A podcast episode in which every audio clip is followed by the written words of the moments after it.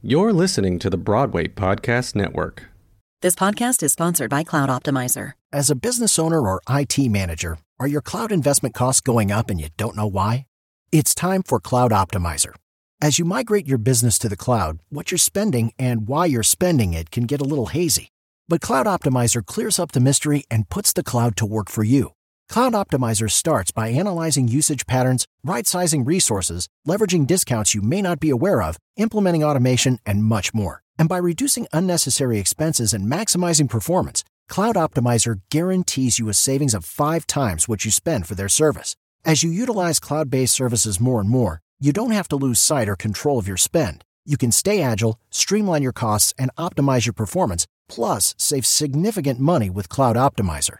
Make the cloud work for you with Cloud Optimizer. Get a free assessment and find out how much you can save by going to cloudoptimizer.com. Go to cloudoptimizer.com for your free assessment. That's cloudoptimizer.com.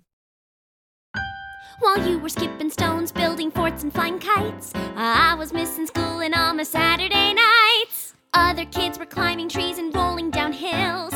I was singing songs to pay my family's bills. Little me,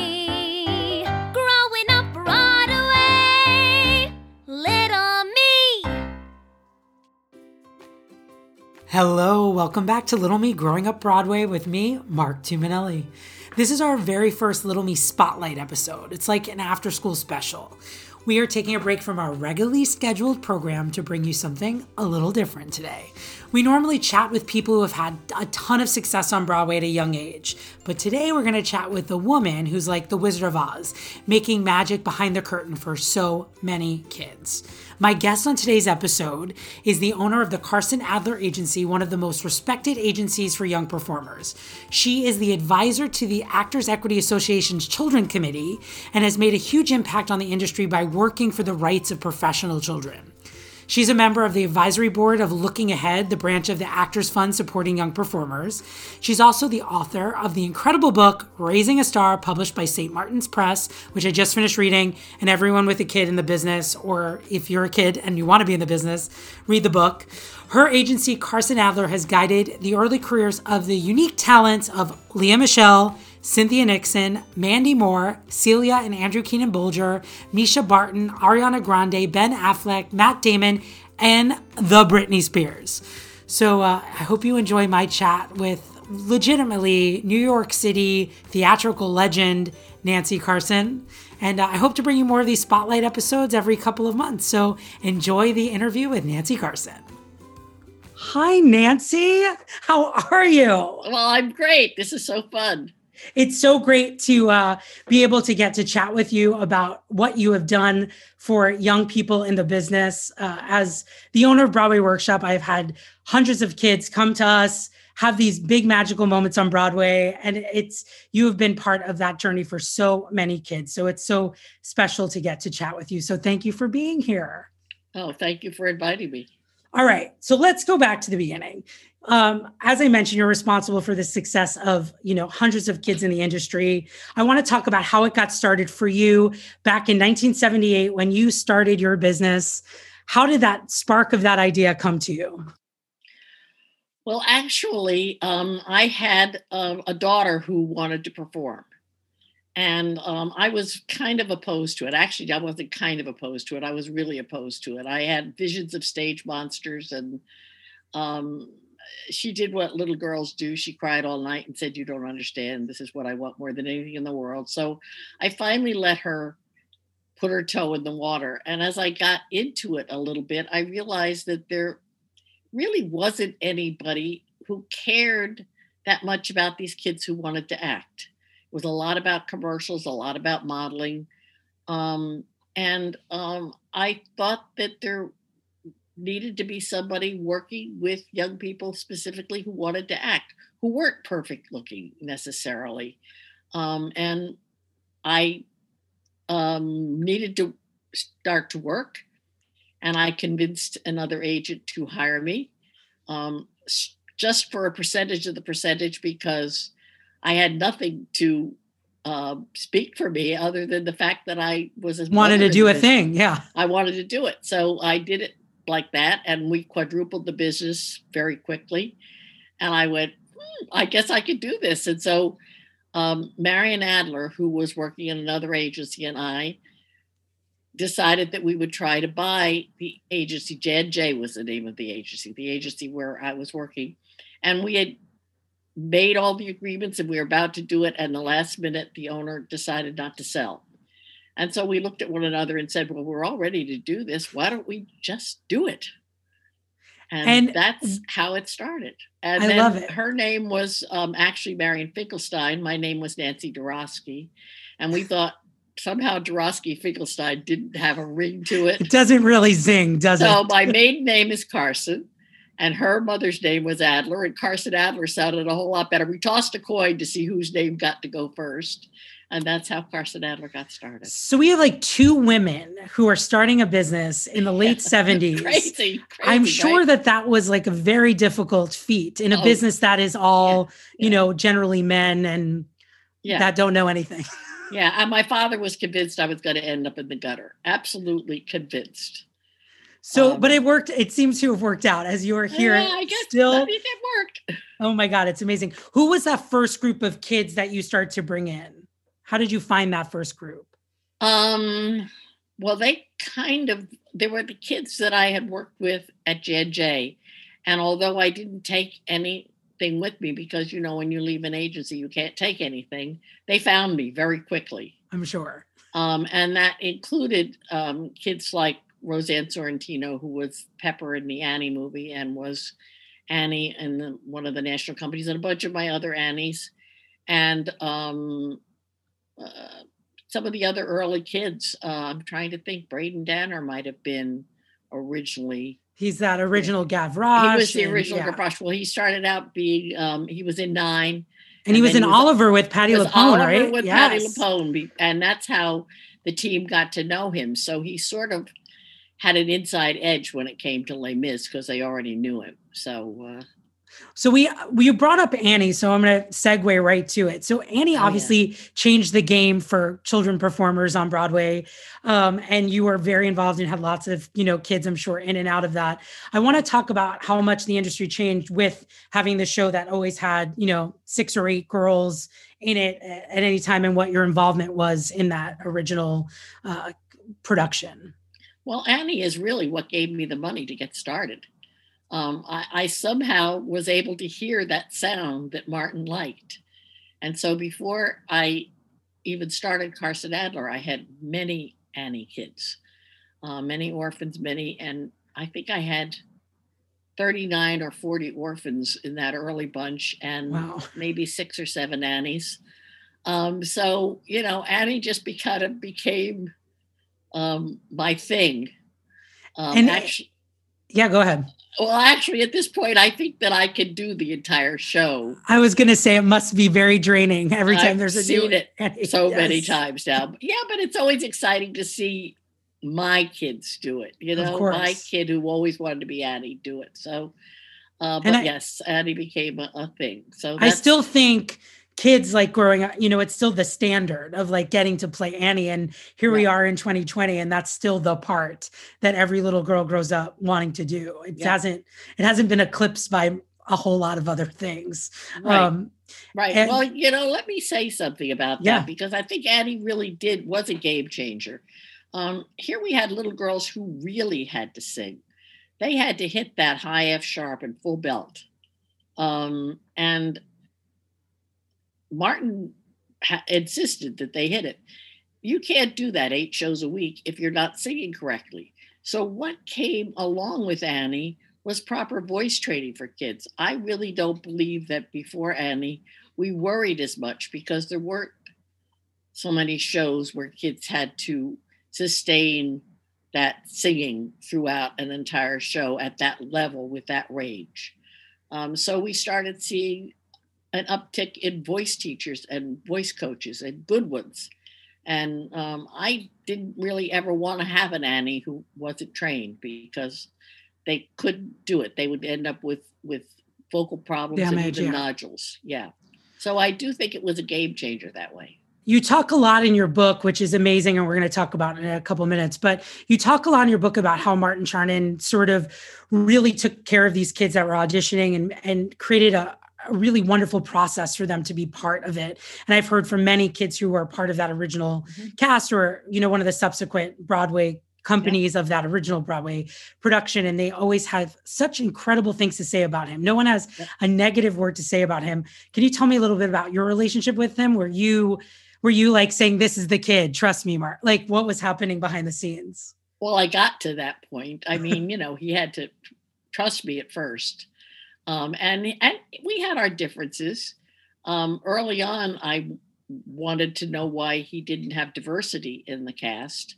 And he said, Well, you know, back in the day, the orphanages were segregated. And I said, Martin, yeah, but it's not back in the day. And so um, he said, All right, all right. And Jodie Ford was one of mine, and she was the first uh, African American orphan um, and was that was that it seems like that's become a really big part of who you are and what you do is that you're creating opportunities for a lot of diversity in the business. And it looks like you know the business is finally catching up with your ideas. Um well, here we are and i keep finding new ideas. Like i have a trans person who was about to open in harry potter except that we shut down. Oh um, my god that's and not so you not know great. i mean it's what challenge can we find next to do? What well, barrier I'm, I'm we sure you down? will break down all the barriers as you did with Annie. Um, you also were very involved in creating what the tutoring system was uh, for the touring productions, right? Well, they weren't tutoring. Um, so they were just sending kids was, on the road, and they were like, "Best yeah. of luck with seventh yeah. grade." get your get your get your books and take them along, or whatever. I mean, um, but the first any company that was going out. I had a, a bunch of kids in. And um, I said, Well, what are you going to do about tutoring? They said, What do you mean tutoring? And I said, Well, how are these kids going to learn? And I started saying I wasn't going to send kids if they didn't have some learning. They said, Okay, well, if you find us a teacher that'll travel with us, we'll we'll pay for it and we'll have the kids tutored. So I started going to my teacher friends um, and saying, "Does anybody want to go on tour with Annie?" And and I found some teachers, and we said, but it was a lot of work, and so I started talking to um, some people at Equity, and I said, you know, this is just wrong that kids aren't tutored. Um, even in New York, they weren't tutored. And I said, this is just ridiculous. And so we finally got the equity contract changed to require tutoring. And at about that point, um, I met Alan Simon, who was an actor at the time, and um, he was looking for something to do. And my friend, who was a manager in the business, Celine Sokol, and I talked to him and said, you know, you could start a tutoring service. There's an idea for you. And that's how on location education kind of got started. I mean, look at like, do you helicopter this career and be like, look at what a mark you've made on the industry? Does that occur to you once a day at least? No, it's just the right thing to do, Mark. You oh, know? it's so great. I mean, if you were sending kids out on the road, wouldn't you like why aren't I mean, I would imagine, but you know, yeah. I, am sure you know kids will do whatever, uh, whatever it takes if they're going to have the job or parent hungry parents. And parents will do. Yes. Well, let's talk about parents. We don't have to get specific, but you know, this is a business that's so strange because you can't be a child lawyer, you can't be a child dentist, you can really only be a child actor, which involves that your parent has to like, you know, be a part of that. How do you work with parents who are a little extra or how do you like figure out how to manage the parent side of it? Well, first of all, I try very, very hard not to get that parent. Great. Um, so when I'm interviewing, um, I interview the child, but the parent is in the waiting room and I leave the door open and I listen. Um, and I have whoever's sitting in the waiting room at the desk listen too, just to see what's going on. And you know, if there's a lot of coercion and the parent is saying, "Well, just do this and we'll go get you the Barbie doll afterwards" or something like that, I'm not interested. And if they come in my office, I always then have them come in my office after I've interviewed the child. And if they say things like, if their first question is, "Well, who gets to spend the money?" That's a red flag right there.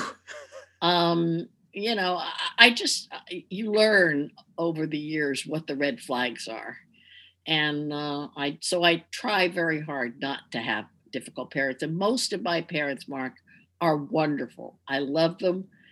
They're just the same as if their kid wanted to play little league or uh, be a gymnast or whatever. You know, I mean, parents go to great ends to help to make their kids able to do what it is they want to do. So, uh, yeah. So, but but yes, every once in a while, one sneaks through. I, I, get I get one every yeah. once in a while too, and yeah. I'm like, what? I don't know how to manage this guy. well, like, I sit them down and I say, look, we need to have a conversation. This isn't working. Um, or if if I have somebody come in my office who does have a reputation of being somewhere else and being very difficult, I would I just flat out say, look, your reputation precedes you. Um, so we have to talk about it because uh, you can't. This isn't the way Carson Adler parents act.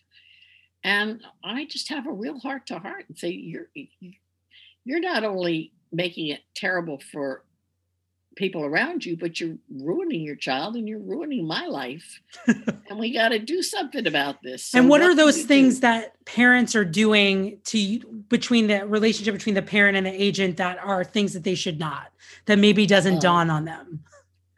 Calling casting people themselves, yeah. going and talking to the director themselves, um, overstepping bounds a lot. Some parents are just control parents and so they overstep bounds. Um, pushing the child, when the child really is tired of it and doesn't want to do it anymore, um, bribing them and pushing them to do it.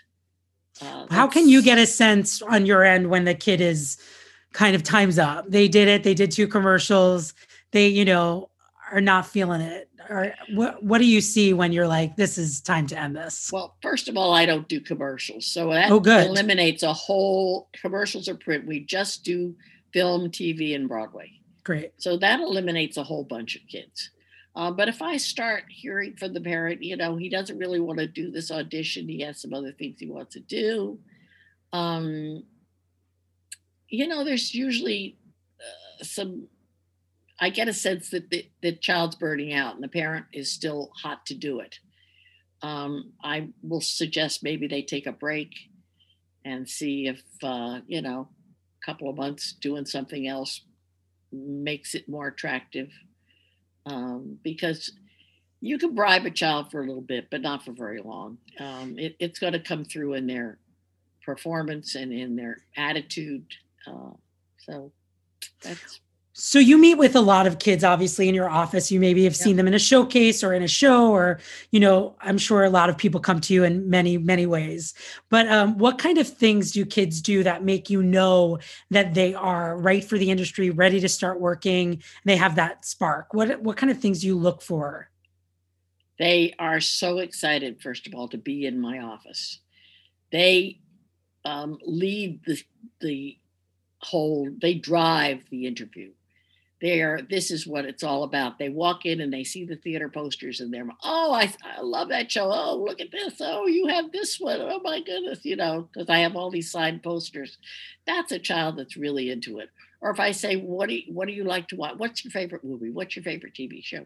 And they talk about it and they talk about it from the standpoint of the acting and the, all that. This is a child who really wants to do it um, I think maybe I tell the story in the book. I can't really remember, but I had one little boy that just to be exemplifies that child. Um, I give them a little script to look at, and I have them work with their mom or who, who's ever with them um, on the script, and then they come in and we do it together. And this little boy was working on the script, and it was his nanny who had brought him actually. And she was fussing over him and all. And he put the script down and he looked at her and he said, you just don't understand. This is the most important day of my life. Let me work on the script. And he was probably nine years old or 10 years old. That is the classic child that I want.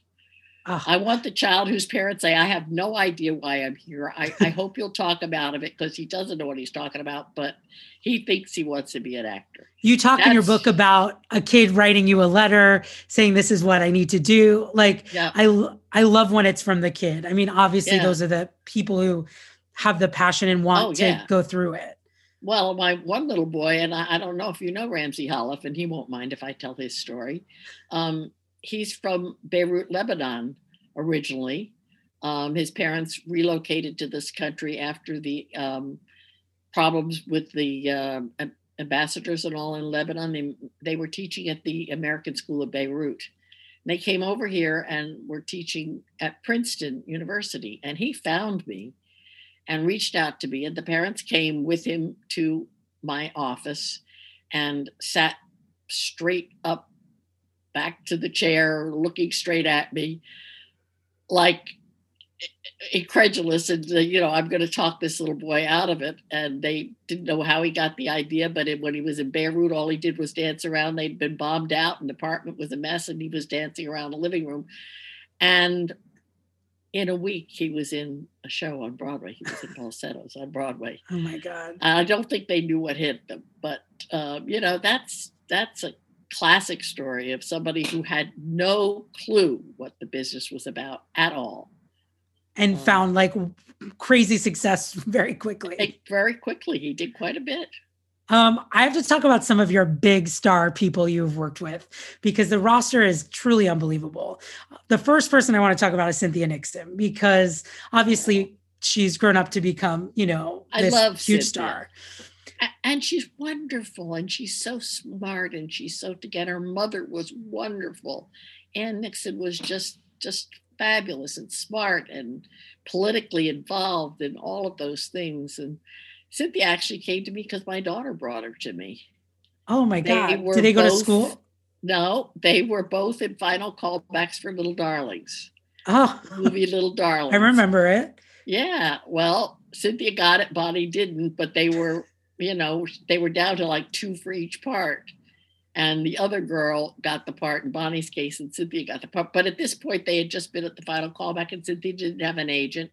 And Bonnie brought her over, and I remember they sat on my floor um, when I first met her because I had this little bitty office. Um, now, you did not represent your daughter, right? I didn't initially, but then I did. But I but she was Bonnie Dorosky and I was Nancy Carson. So people didn't figure out that she was my daughter, and I Got never it. really told anybody. Well, that was a that's a good way to do it. Yeah. All right. So you with Cynthia, you did you negotiate that wild two Broadway show at the same um, time deal? You know, I think so, but I think that it was also the shows themselves worked it out that she could do it um, because they had they were the same producer, I believe. Uh, yeah. I was trying to remember that story and exactly how that happened. I had two different instances. Braden Danner also was actually in two shows at once too. What two shows was he in? Together? Uh, Les Mis and Starlight Express. Oh my god! But he was the voice of voice in Starlight Express, and they were right across the street from each other. So it that was pretty easy because he would die in Les Mis and after he died, he would go across the street, put on his Starlight Express pajamas because the little boy was in his pajamas, take his curtain call, go back, and then put on his Gavroche clothes and take the curtain call for Les Mis. So. I mean, that is really the craziest yeah. thing I've. I mean, between Crazy, that and, right? and Cynthia's story of doing yeah. Real Thing and Hurly Burly together Hurly at the same time. It was the same kind of thing. It just synced. Yeah. The two theaters were right there. And so it could work.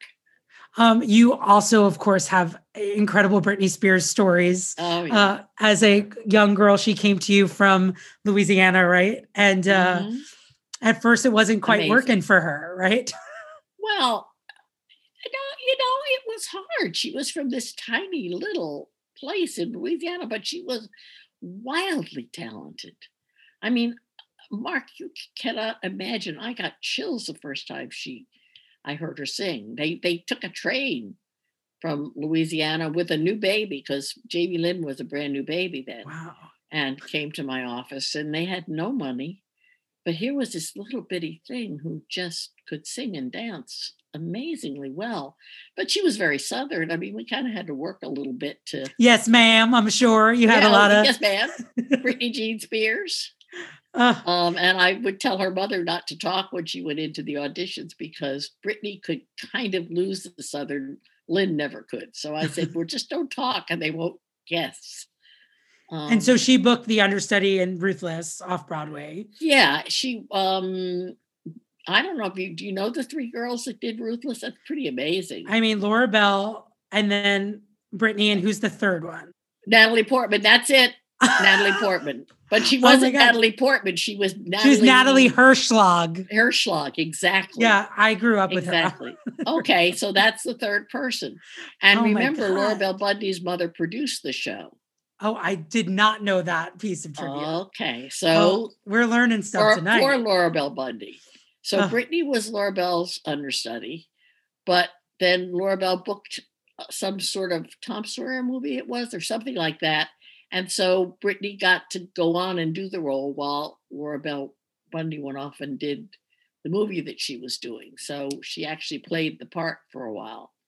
and then um, she was going to go home, but you got her another audition. Tell that's do you know what's that Well, story? they, they did go home. Yeah. They they went home because it was before Christmas and they were just ready to, to go home.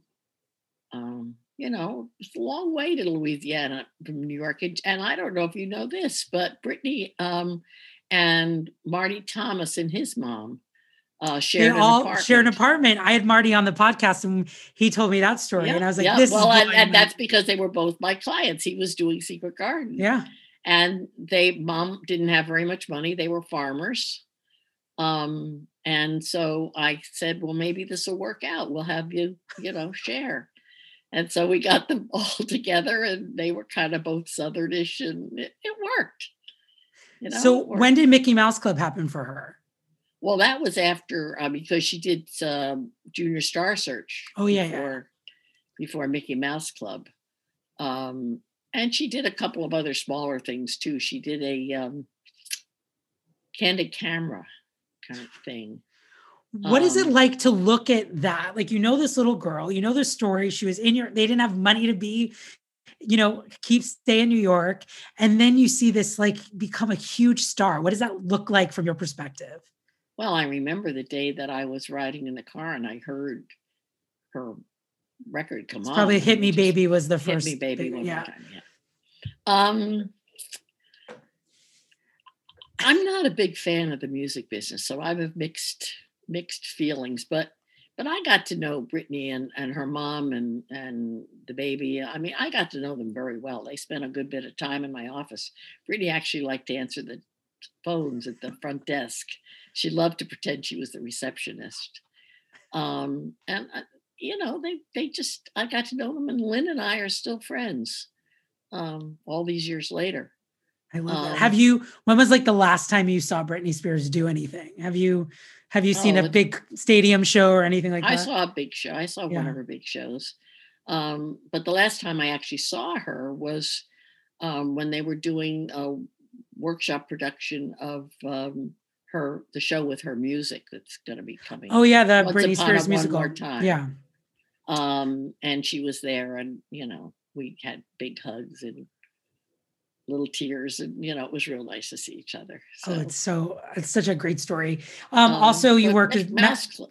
Mouseketeer. Go ahead, go ahead. Well, the Mouse Club, you know, the way I met Britney was because they had driven, she was too small for the Mouse Club, but they had driven to where they were doing Mouse Club auditions because they had this little girl who was dying to perform and they didn't know what to do with her. And so they went and auditioned for Matt Casella, who was the casting director for the Mouse Club. And, um, you know, he basically said she's too young. And they said, well, can you suggest anything that we could do with her. And he said, Well, yeah, let me send her stuff to my friend Nancy Carson. And he gave them my name and they wrote me a letter. And that's how I was connected all- with her. Started. Um, you also represented Matt Damon and Ben Affleck. I did. That's like you are really Well, the star maker. But What do you remember about David those- and Ben Affleck. I know, just but they are now. from Boston who were friends. Well, Matt came, I mean, Ben came first. And, And, then he was referred to me by the casting director, um, Carolyn Pickman up in Boston, um, and from CP Casting. Um, so he came and um, they were teenagers, and he actually said, I have a friend who wants to do this. Would you meet him? And I said, sure. So that's when I met Matt. Um, and they were amazing, but you know, it's very hard to get anybody hired when they haven't reached 18 um, because there's that issue of parents and and less working hours and all that. It's all about money. yeah. And so, as wonderful as they were, it was pretty hard to get anybody to hire them very much. Matt had done a um, an after school special um, that I still have the tape of. Oh my. God. Um, and um, and Matt did a um, Ben did the after school special. Matt did a a thing that ran on Mickey Mouse Club that was like a movie um, that they ran on the Mouse Club. Um, and uh, he was one of the actors in that. But you know, they didn't do big stuff. Um, they were working, they were writing um, their screenplay, but it wasn't a screenplay. It was to be a Broadway show first. Really? Yeah, and then uh, and then And then magic, poof, you superstars. know, well, it took them a while. It took Yeah. them- no, they kicked around for a while. They went to they went to college for a bit. Matt went to uh, Harvard, and uh, Ben went to University of Vermont. Um, but he didn't finish. Well, it, it's all, it turned out okay. Oh yeah, it turned out okay, and I'm very proud of them. They're wonderful. And of Um, course, in recent years, you have Ariana Grande, who's also like done this crazy thing of eclipsing, Music, yeah. you know, uh, starting in 13, which did you book her in that show? part. I know, very like, very small part. Barely in the court. end like, of the show. Well, she Yeah. had that big song though at the At end the of end. the show yeah. that really showed her voice because she had a voice from the And time she was little. Do you remember how you found her? Yeah, I was working with her brother Frankie, Oh, yeah. and he said, "Would you meet my sister?" And I said, "Sure." And this little dark-haired, slightly round little girl came into my office and with an amazingly big voice, and uh, I, she was like, "Wow, uh, okay." So yeah, that's how I met her. And then now, now like fireworks, here we are, big, big stars. Right. when right. you um when you look at these kids that you know had their their seeds essentially like planted in your business you've created them and they've gone on to these huge things do you feel like you know do you feel it's parental energy? Do you feel yeah, yeah. I feel very proud. And and some of them I reconnect with, you know, they come back to see me, some of them not, but I'm very I'm proud of all of them and I know the part that I played in their lives. I mean, I uh, they all hung out in my office. My office is sort of like a nice club to belong to. yeah Um, you know, they come I mean, I remember Donald Faison coming in my office and he'd go through my files to see who he was going to ask out on a date. And I think, get out of my files. You can't do that. oh my god. Is Yeah. there a moment that really stands out of you as like this is next level proud of watching this person do this thing? There's so many. Mark, I, I, to single anybody out, I mean, when, i know i know. when Ben and Matt won, um, yeah that's you know, their their academy awards. I mean their that's Oscar, that's pretty amazing. When Cynthia was running for governor, yeah I mean, I'm so proud of her. She's she was so political and she did it. She had the gumption to actually go do it. Um, it's so and cool I've seen Cynthia and her wife uh, a number of times, so you know, I, I've told her how proud I am of her.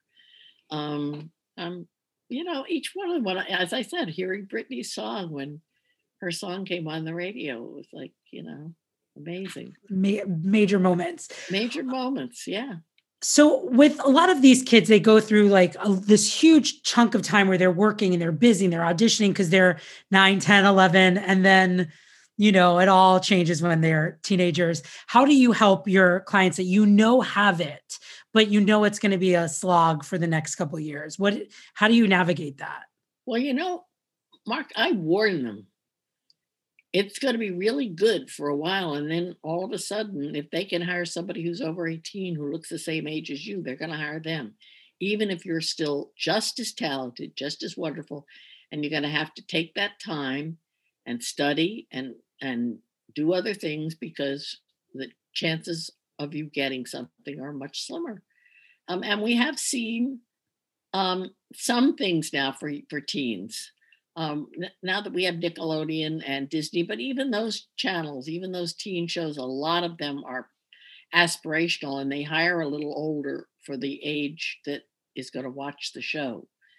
Um, because a real 13, 14 year old boy is kind of geeky. Yeah. Um, and so they hire 18 year olds who look young um, because that's what the girls want to imagine that the real 13, 14 year old boys look like. I always am wondering about uh, when you have this relationship with young people and you you're almost like a mother figure and it sounds like when people are hanging out in your office like there's this yeah. connection how hard is it to release people from your agency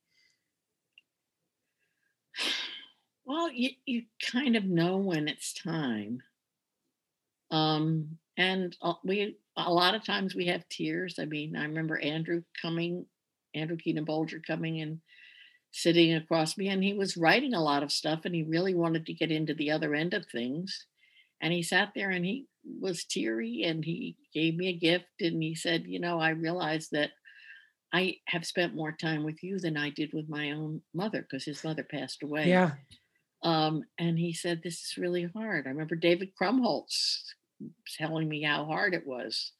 Um, and but you know i still have connection to these people they didn't go away. Yeah. They just went on so you have to i have to realize that it's not forever. It's but i've had an important part in their life and and i hear i mean anytime matt damon works with somebody that's one of my kids he always talks to them about how important and i still talk to his mom sometimes but he talks to me about talks to them about how important I was to him. So, you know, that's gratifying. And you just have to you know, yeah, it's just like the circle time. of life. It's the way it kind of goes. You know when it's time, but but you know, I, a lot of them stay with me for quite a long time.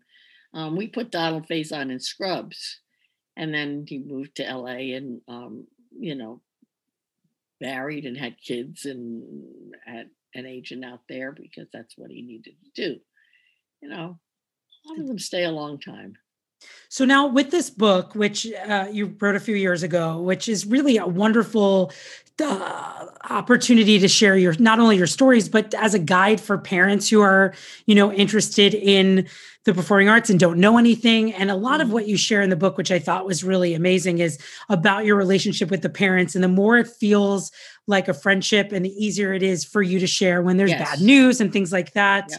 um, how do you cultivate that sort of relationship with a parent that so you can get to that place yeah communication it's not about having yes. an assistant um, shoot out an email. It's about picking up the phone and actually talking to them or sending them an email and saying, you know, this is going to be hard. I need to talk to you. I mean, it's just communication. And I uh, imagine you've gotten very good at telling people bad news as well as telling them good news.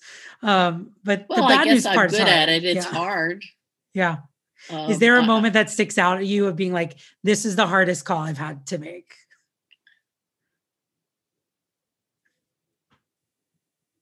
Yeah, but I don't know if I want to tell it. Okay, you don't have to tell it. I can tell it. I'll tell okay. it. I don't think she'll mind. Okay. You can leave out the names of the innocent. Well, no, because it's my daughter. Okay.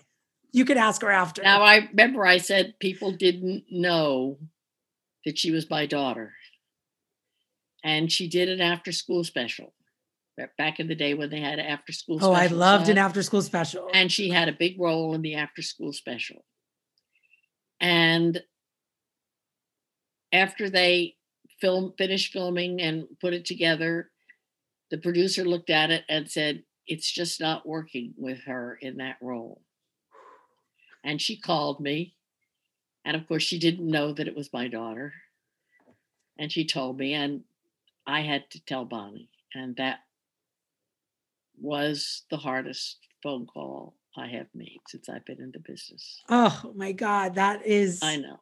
It was That's terrible. hard to hear now. It was terrible. It was terrible. It was awful. It was awful.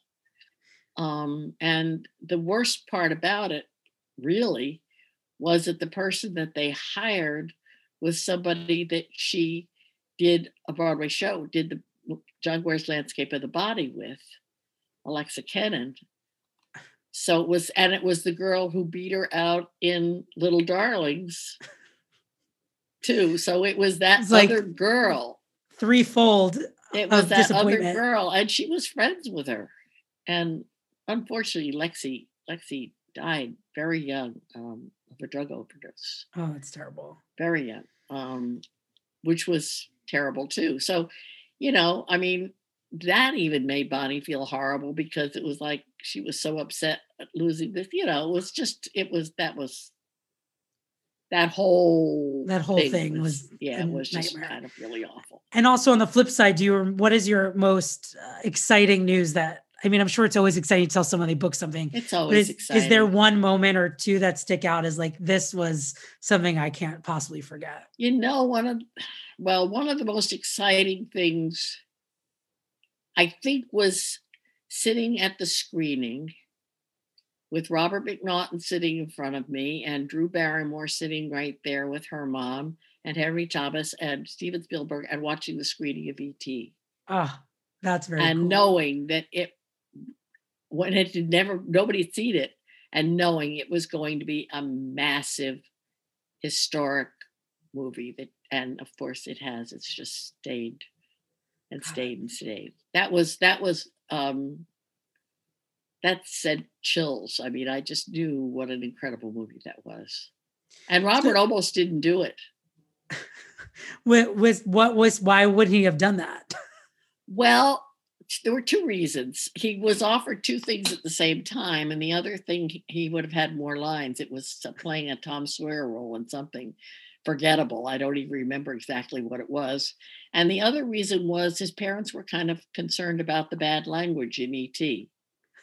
Now, do you remember bad language? I that's not what that's not what sticks out at me. No, There no, you but but but if you think back when they were playing D and D at the kitchen table, so he had to use the phrase "penis breath," and his parents were really upset about that. And nobody even remembers. If I tell them now, as a matter of fact, I use it as an example when somebody says to me, "I don't want my child to say that," I I, I will often say, "Nobody's even going to remember." Let me tell you about ET. Would you think of that as a movie that has bad language in it? So you know that's why he didn't do it. But uh, that day at the screening, when the when it ended, Robert turned around and looked at me and he said, "All right, you were right."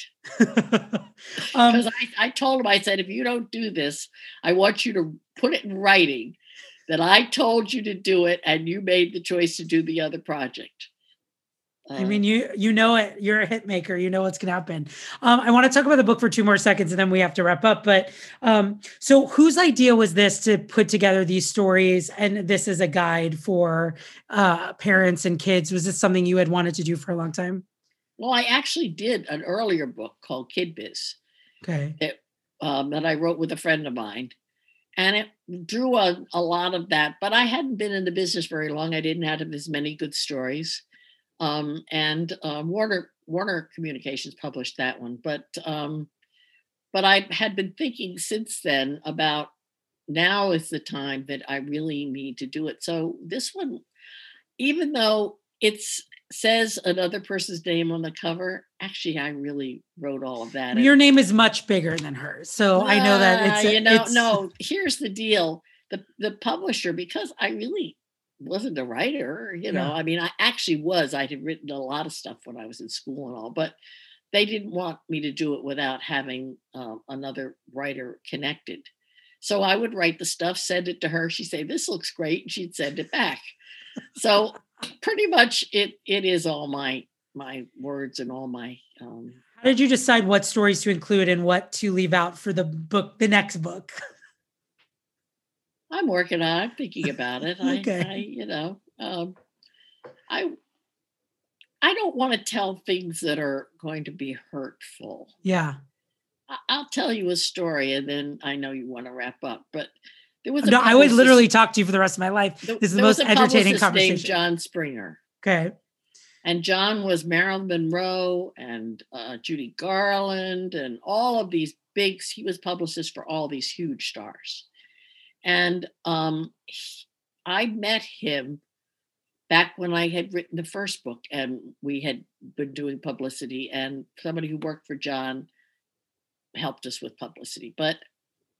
John decided he liked me for some reason, and he was well on in years. And he would every once in a while call me up. And he was married, and I was married. It was nothing like that. But he would call me up and say, um, "Nancy, do you want to have lunch?"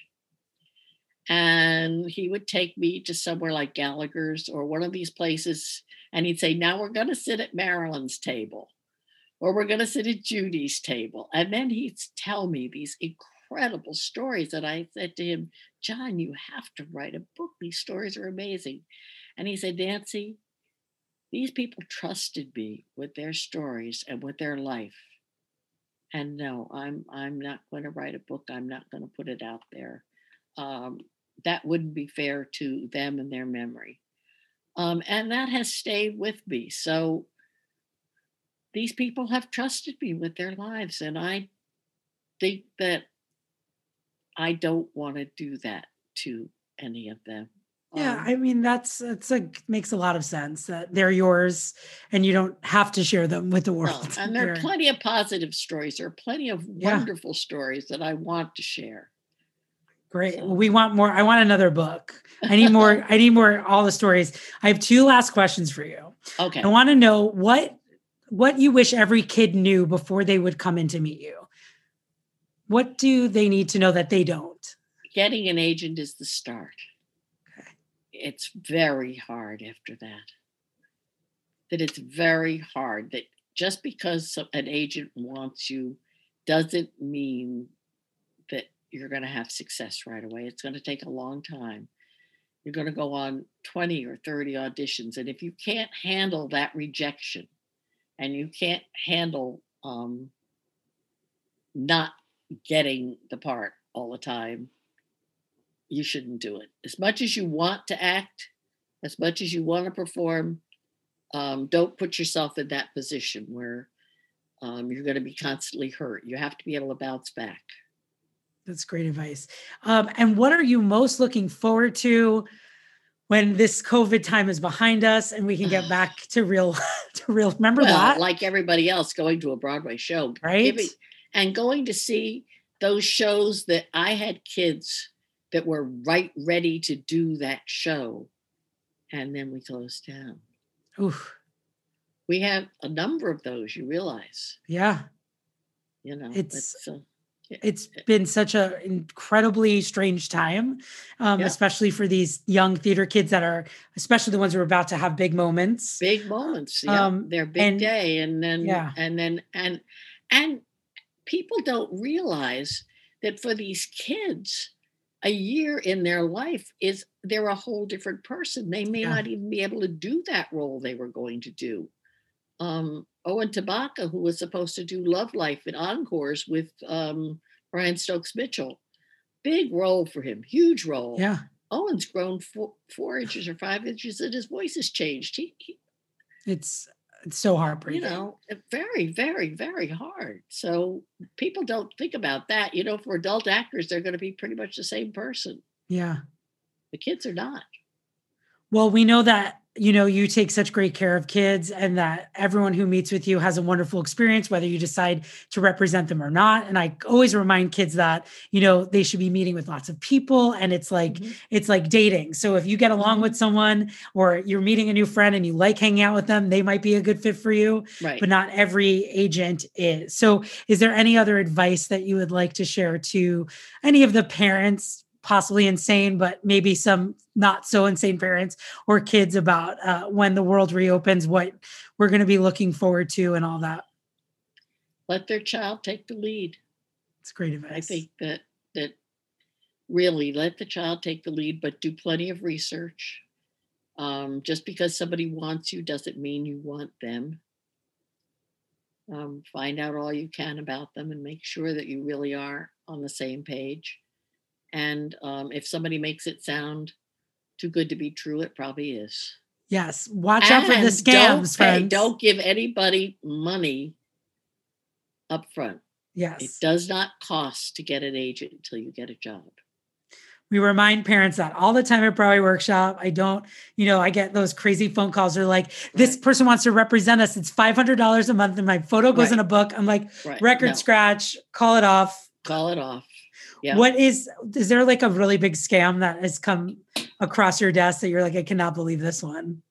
Well, there was one a number of years back where they were getting the birth registries from hospitals and sending out letters to people saying that their child was um, I think it was National Talent Associates they were called. Your child has come to our attention, and um, and then they could go and meet them in their home and charge them this money and take pictures. These were newborn babies, and and sometimes they were babies who had challenges, um, and they didn't care. Where uh, so that got shut down, but that's That is probably the biggest scam. So insane. I can't even. incredible, right?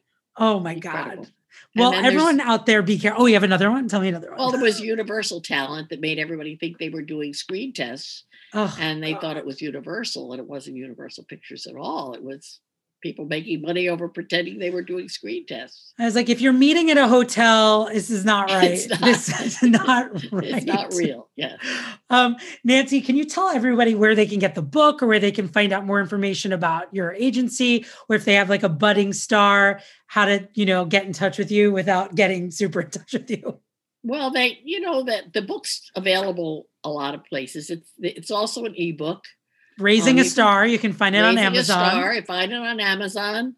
Um, it's in bookstores, but you know who goes to bookstores so much these days? Uh, So who goes anywhere? but but it's it's in print it's in amazon and it is an ebook if you don't want to spend the money for a, a real hold in your hands book I needed I needed a hold in my hands copy. yeah yeah yeah i The know next time I see I'm- you- i'm old school too I'm old school. yeah um and if they want to send stuff to me um mail picture and resume to carson adler agency inc. You could say they heard me on the podcast. Great. and um it's 250 west 57th street suite 2128 new york new york 10107 that's Ah, where that's- i live most of the time when i'm not and you have a very comprehensive website, so uh, people can just Google that.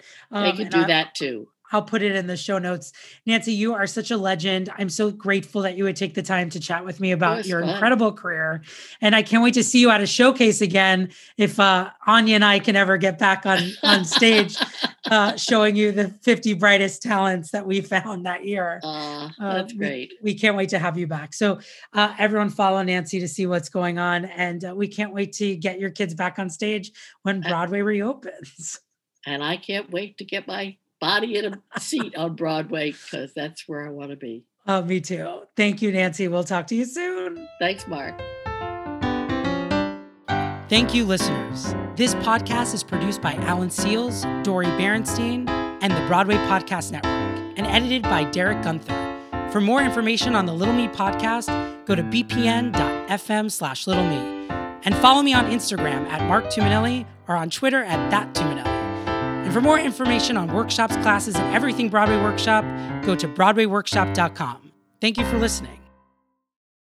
Hey, it's Leslie Odom Jr. here on the Broadway Podcast Network to tell you about the Rise Theater Directory, a program of Maestra Music. Rise is a national online resource designed to connect and empower backstage and administrative and creative theater professionals from underrepresented backgrounds.